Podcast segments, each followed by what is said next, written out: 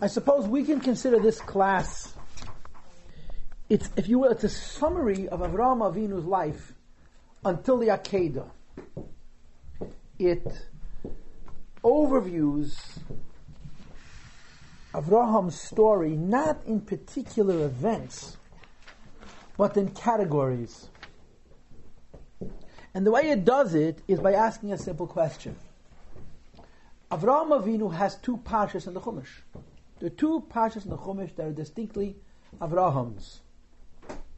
Lech Lecha and Vayera. Chayei Sarah is already Yitzchak. Toldos is already Yankov and Esav. Vayetze is already Yankov having children. But Avraham has two pashas, Lech Lecha and Vayera. Why? So as we always do in our Sichas class, is we read what I underlined. I'm going to read from underline to underline unless I otherwise specify. If you'll follow inside, you'll have no trouble. Just read what I underlined, that's all. Haparshes, the two parshas, shekol teichnan misyachas lavram b'miyuchad, that the entire spirit of these two parshas are dealt, deal with Avram specifically, hein parshas lech lecha or parshas vayera. Are lech lecha and vayera. Umizeh shenechleku lebeis parshas, the fact that they're divided into two parshas, Hare Muchrach proves, Shabehen Mizbates, the reason Abraham's life is divided up into two Torah sections is not because the parsha is not allowed to be too long or too short, but because they express shtei parshes, two sections or sugim, categories, be'inyane u'malos shel Avram Avinu. The life of Ram Avinu has two milas, that means advantages, two levels, and because Avram Avinu's life is divided into two levels, the Torah divides his life into two parshas. I divided his life into five. The Torah divides his life into two. The five I gave you were discovering God intellectually, becoming a prophet, doing what God said, circumcision, and Akedah, the event of offering up Yitzchak as a korban. To me, those are the five stages of Abraham's life. The Rebbe says those five are really two. Before the bris and after the bris. All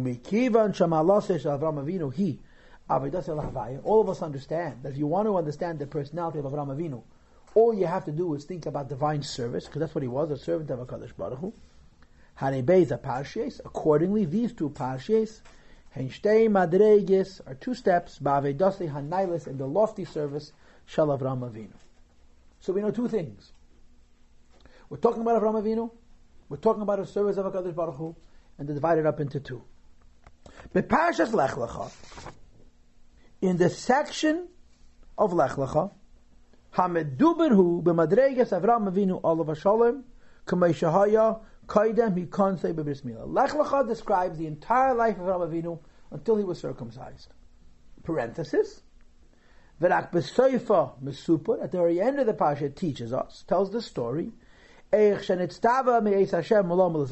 he was commanded by God to do the circumcision as Bnei Beis and his family, V'shekain also, and he did it. Sure, the last few psukim of the parsha describe how he did the bris, but the parsha per se deals with everything leading to the bris. Ube parshas Vayera, in the section of Vayera, meduber b'Avram Avinu, it's the story of Avram Avinu's life, le'achariseh, subsequent to the bris, the chekvar kiyeh mitzvah smila, he did the mitzvah circumcision, turn to page 50, and the Parshas Vayera describes what happened to him after the bris took place. And the Rebbe wants to say, the fact that the Torah divides his life in two means that there's two concepts to his life, and the two concepts of his life are connected to the bris milah. And the question is, why is bris milah such a big deal? Says the Rebbe. Isa Bezayah, the tells us, the actually Nimal Avram, so long as Avram was not circumcised, Hoisa Dargas Nevuase, his level of prophecy was bebechinas on a category of quote Haya Devar Hashem al Avram ba God appeared to Avram Avinu in a vision. Now the word vision can be said in two Hebrew words, mar'eh and machazeh. Ri'iyah and chizayon. Both mean vision. The difference is one is Aramaic and the other is Hebrew. Machazeh is considered Aramaic. Mar'eh is considered Hebrew. Mashen came bizman shel acharahim As soon as Avram does a bris, it says in the Torah, Vayera elav Hashem. God appears to him. But now the Hebrew word that denotes the prophecy and the vision is not chizayon, which is the Aramaic word for vision, but the the Hebrew word for vision. That's what says in Zohar. The Zohar says why? Why until the bris is God's revelation to Avram called chizayon, and once the bris is called mana? It's simple.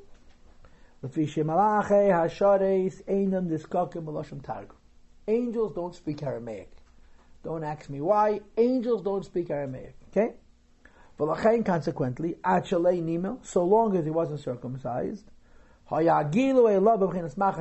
comes to Abraham in a vision using Aramaic form, Shuloshan Targum, which is language of Aramaic, so the angels shouldn't complain. If God would speak to Abraham in Hebrew, the Malacha would come along and say, Excuse me, why are you talking to him? Talk to us. But when God speaks to the angels in Aramaic, to in Aramaic, they just don't understand.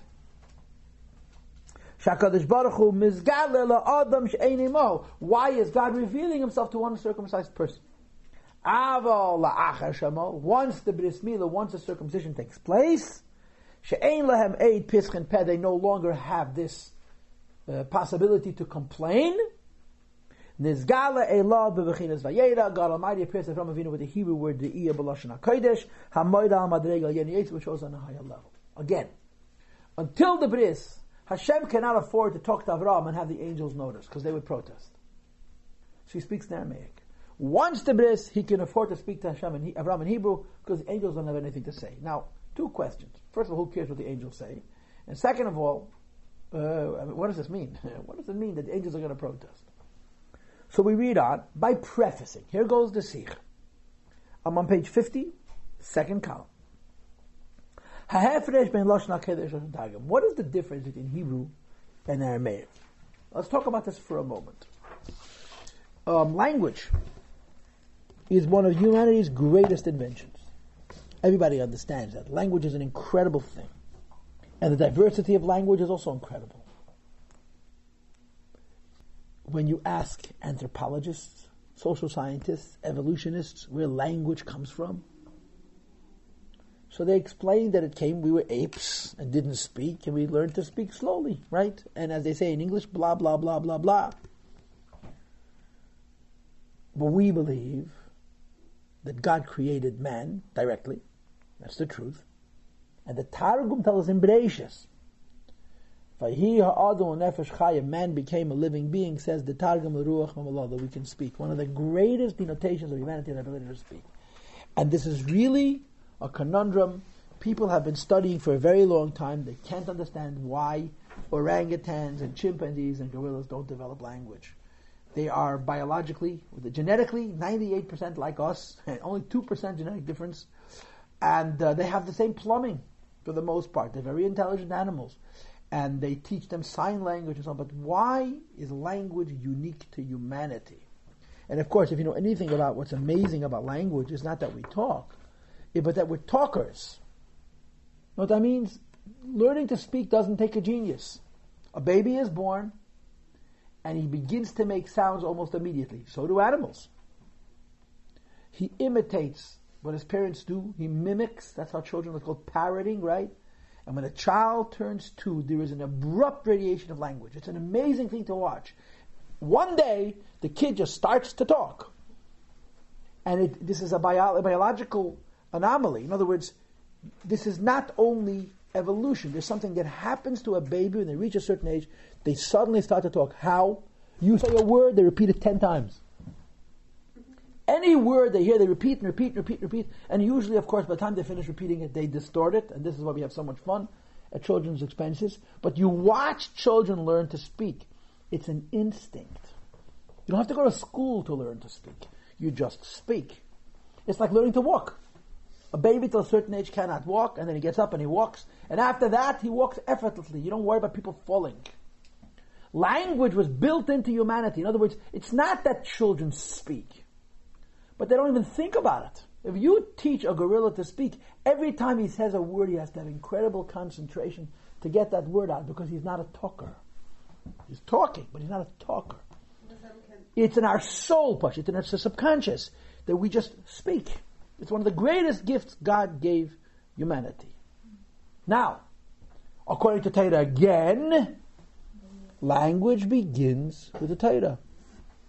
God created the world according to a blueprint. The blueprint is the Torah. The Torah is written in Lashon HaKodesh, what we would call today, not precisely, but nevertheless, Hebrew, the Holy Tongue.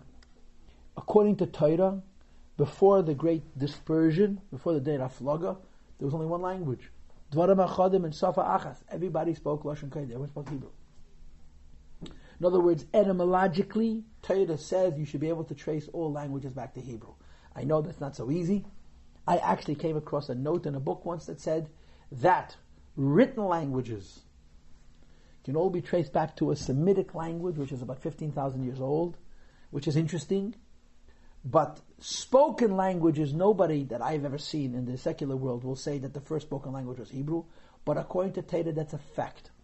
The original language was Hebrew. And Hebrew was the hardwiring.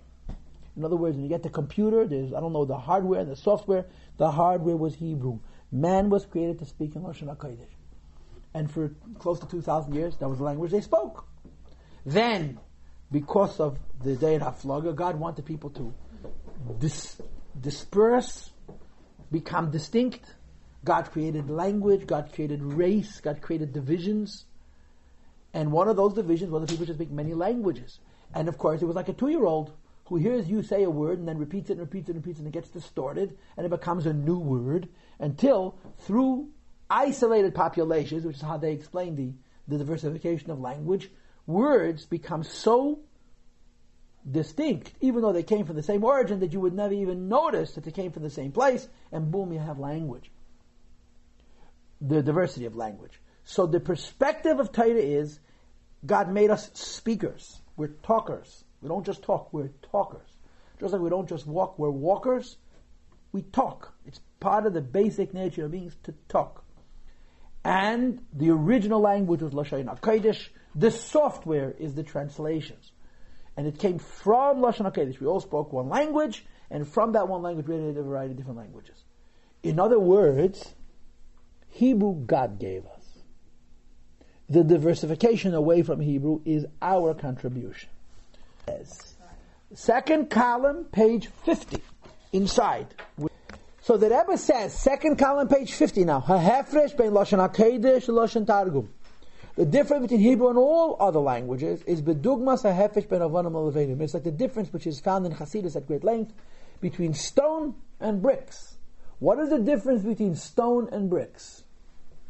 The answer is Israel or Egypt. Egypt built with bricks, Israel built with stone. Right? At least as you read in the Chumash. Now the pyramids that are there now, that are 3,000 years old, and they claim 4,000 years old, were built with stone because had they built with bricks, they'd be gone long. But at a certain point, there was no more stones. The Jewish people, when they were slaves in Egypt, used what's called today mud bricks. Much of the Middle East was built on mud bricks. Israel built with stone. Why? Simple. Because Israel has mountains. And if you have mountains, you can quarry stones out of the mountain and make them in certain shapes and build.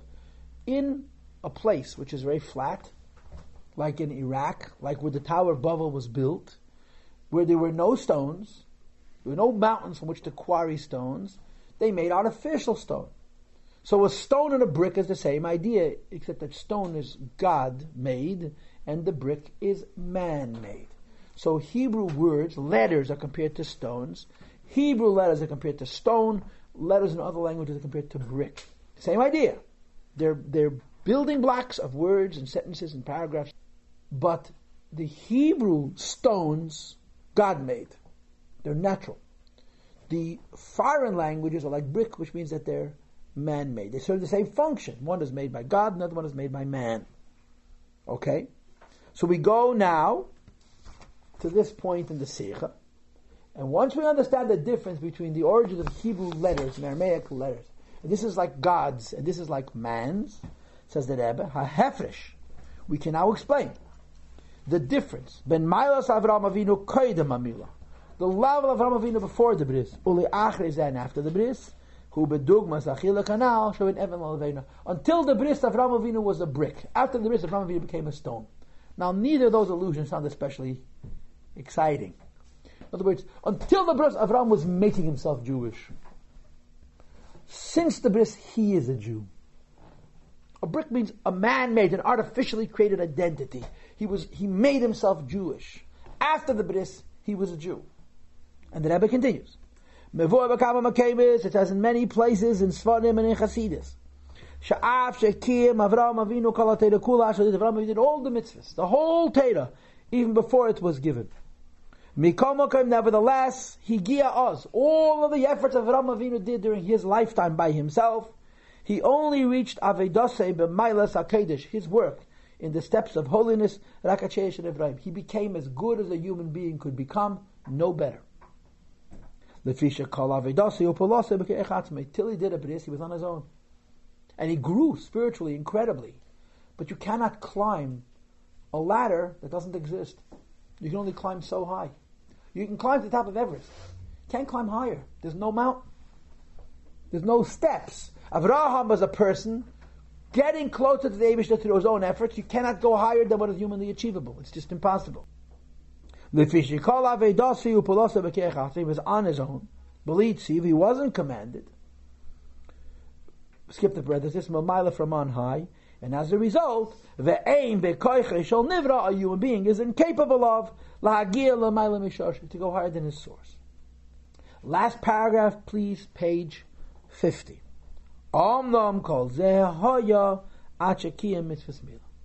But this idea that Avraham was a self-made Jew, and accordingly he could only become what is humanly possible to become and not more, was only true till the bris. Because everything he did till the bris, he did on his own. Now go to the last two words on that page. Top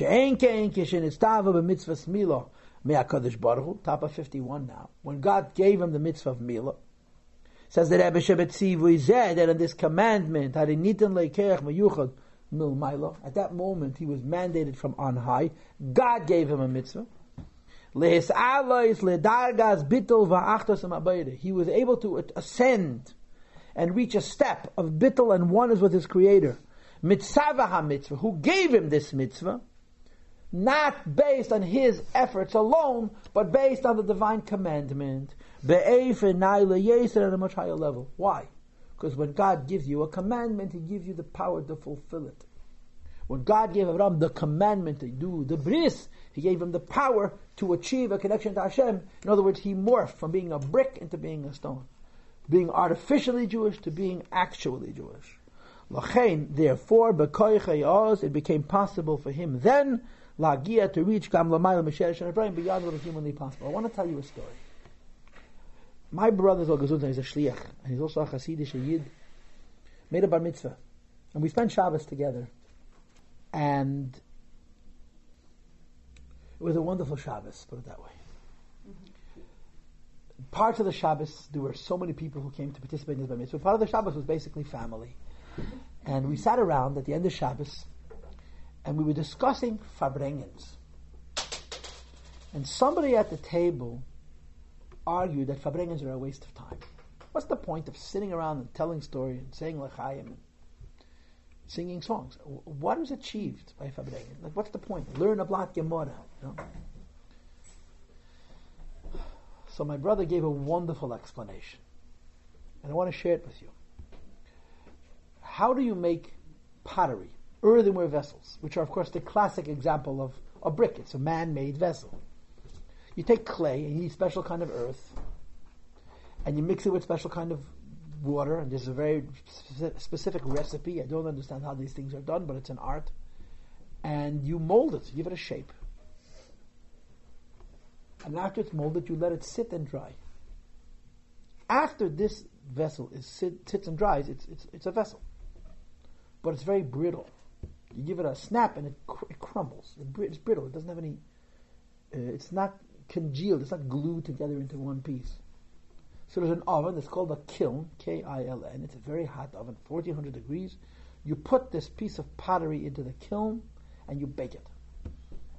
And when you bake it, nothing external happens to the pottery. When you take it out of that oven, it looks exactly the same as when you put it in.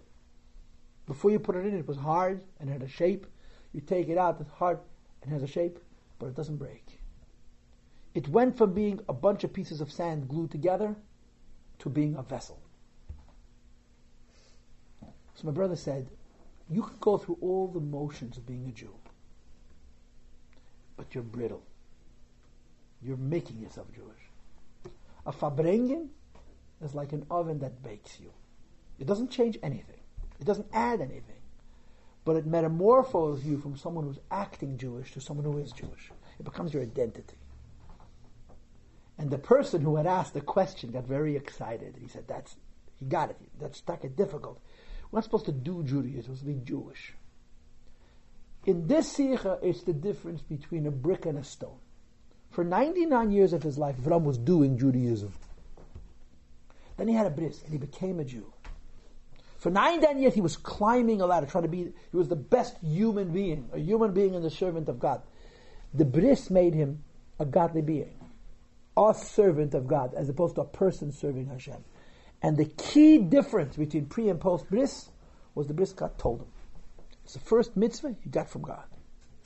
And the Rebbe says, I'm on page 51, second paragraph, the underline.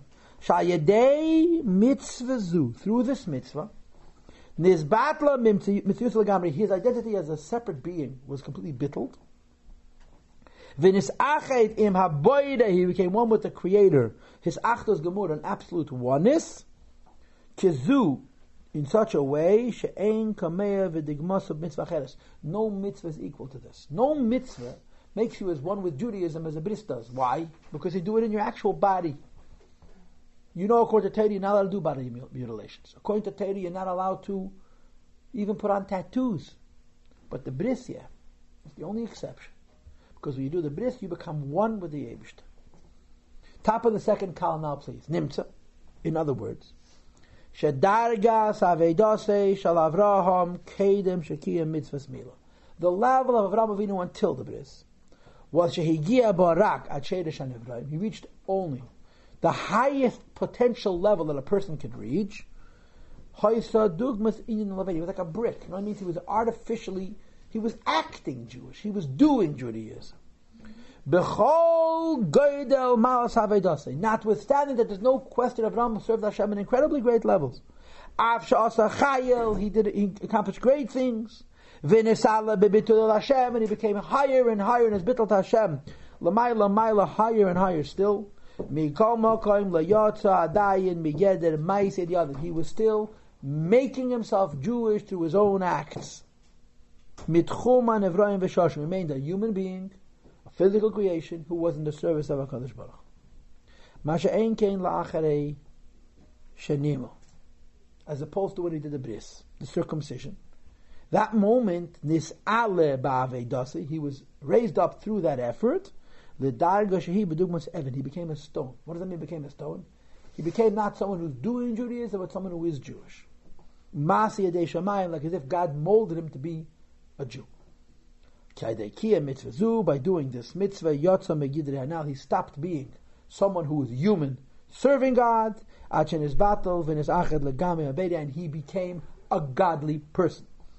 So then, Oz Avedasahi, when he then serves Hashem, it's Ke'ein Mas Shemaim. A Yid does a mitzvah, it's like as if Hashem is doing a mitzvah. Because he's representing Hashem in this world. Because we're not bricks, we're stones. We're not acting Jewish, we're Jewish. Says the Rebbe in the next paragraph. Therefore, Kaidem Shanimel, until Avram has a bris, his relationship to Hashem is Aramaic. It's an artificial language. It's a man-made language. His level is a vision in Aramaic. Targum. Why? Until the bris, his whole relationship with the Abishter was his own language, his own connection to HaKadosh Baruch Hu. Shebedi Adam which is achievable through people. You know what? I can give you a very good example for this. Um, I've had this experience as a student as well as a teacher. As a student, I used to say this to my teacher, and as a teacher, my students say it to me. In other words, a teacher teaches you and you say, in other words. Why do you say in other words? You say in other words because you think your teacher didn't say it properly and you could say it better. When usually the case is you didn't understand the teacher properly, and by in other words in it, you're taking away all the little pieces they didn't understand and making it click. And very often you'll tell a teacher in other words and you'll make them nervous. Why? Because the teacher is thinking, if I wanted to say it in other words, I would have said it in other words. I said it the way I said it because that's the way it needs to be said. You're in other wordsing it is accommodating your lack of comprehension. So instead of making what I said less, open your brain up to more. And I've had this experience as a student. I remember being very frustrated by telling my teachers and rabbis in other words and getting these funny looks.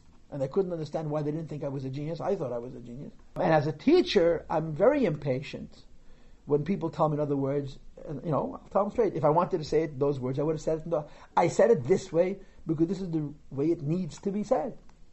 So you have in Hasidus a whole discussion about the difference between saying something in the first form and saying something in other words. It's called tselem admus. Tselem would be the first form, and admus would be the, in other words. Repeating it in a different language. It distorts, not a little, fundamentally. When you repeat something in other words, there's something lost that can never be retrieved because it's not little. The way it was said originally, in the language in which it was spoken first, is the way it needs to be said. Everything else is a translation.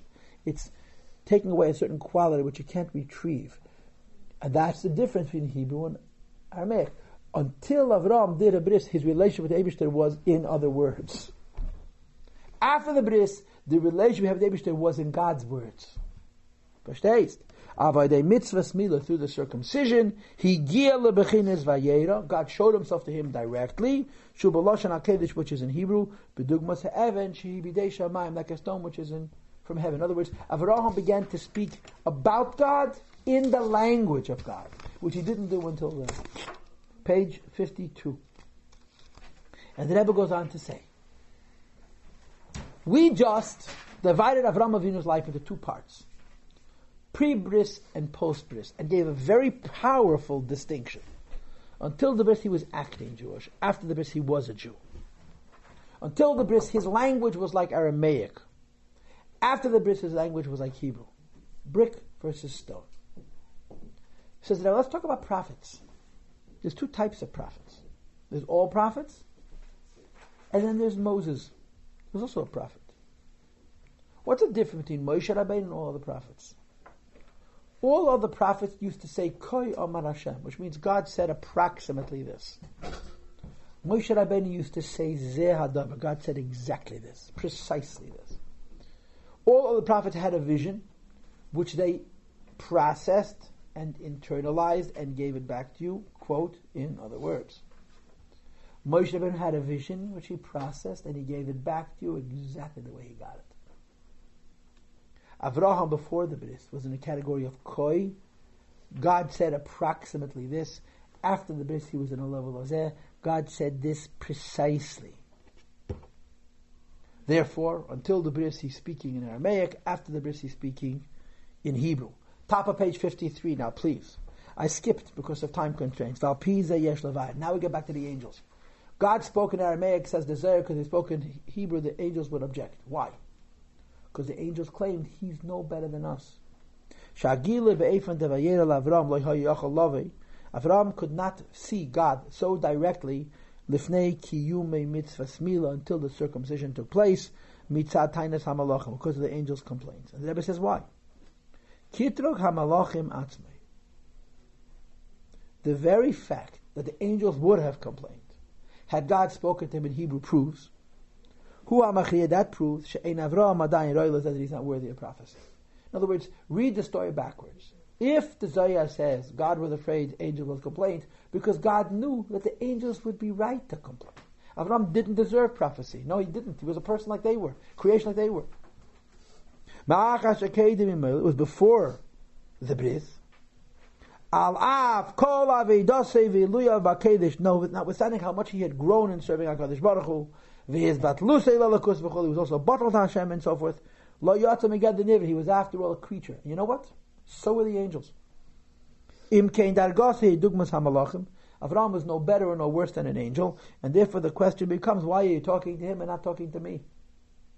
Hashem didn't speak to the Avram and Aramaic, so the Malachim shouldn't complain. Hashem spoke to Avram and Aramaic because the Malachim had a complaint. He had no business talking to Avram Avinu. He made an exception. He spoke to an undeserving person to bring him into a state of deservedness and worthiness. He spoke in Aramaic not because the angels were going to complain, but because the complaint of the angels was a fact. So we see something very interesting here. And that is, acting Jewish has a lot of your own effort. Being a Jew is a gift from God. But still, being a Jew adds a dimension to Jewishness which cannot possibly be rec- replicated, repeated, copied when you're acting like a Jew, when you're doing it in other words. So the Rebbe therefore says, when you tell the story of Avram's life, you tell his life's story in two stages. You tell the story of his life as he is doing Judaism, and then you tell the story of his life as he's become a Jew. Doing Judaism is Lech Lecha. Being a Jew is Vayera. Page 53, second column, I'm reading inside. Lech lecha and yoni. What's the translation of the word lech lecha? To grow, to be in motion. You're moving from one place to another place. Continues the Rebbe and he argues, Omnam, however, kol is cool. If you make a million steps, what is a non-disputable fact? Your body has never left the earth. Right? You ever heard of that muscle? When you walk, you always have one foot on the ground. You never leave the earth. When you run or jump, you raise both feet from the ground. Walking means you're always connected to the first step. It's always gradual. There's no quantum changes. It's step, step, step. Eh, eh, it's an orderly traverse from place to place. You're always linked to your initial step. Which of course represents you couldn't reach higher than the source of humanity.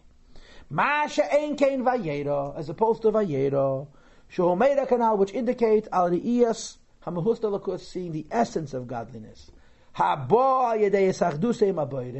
What does the word Vayera mean? He sees God directly. Why? Because after the bris, he becomes one with the Creator. zu, and he was able to reach this level of oneness with his Creator when he gia ayedei shekia mitzvah mila only when he did the mitzvah of mila. And the Rebbe finishes the sikha by teaching us a lesson. And the lesson is we have to constantly grow, like Lech Lecha, and that the Abish that promises us will achieve, like Vayera.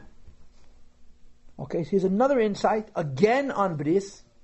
And what did we learn today? That Avraham Avinu's life changes in the most basic way before and after the Bris. And in plain words, before the Bris he was doing Judaism, after the Bris he was a Jew.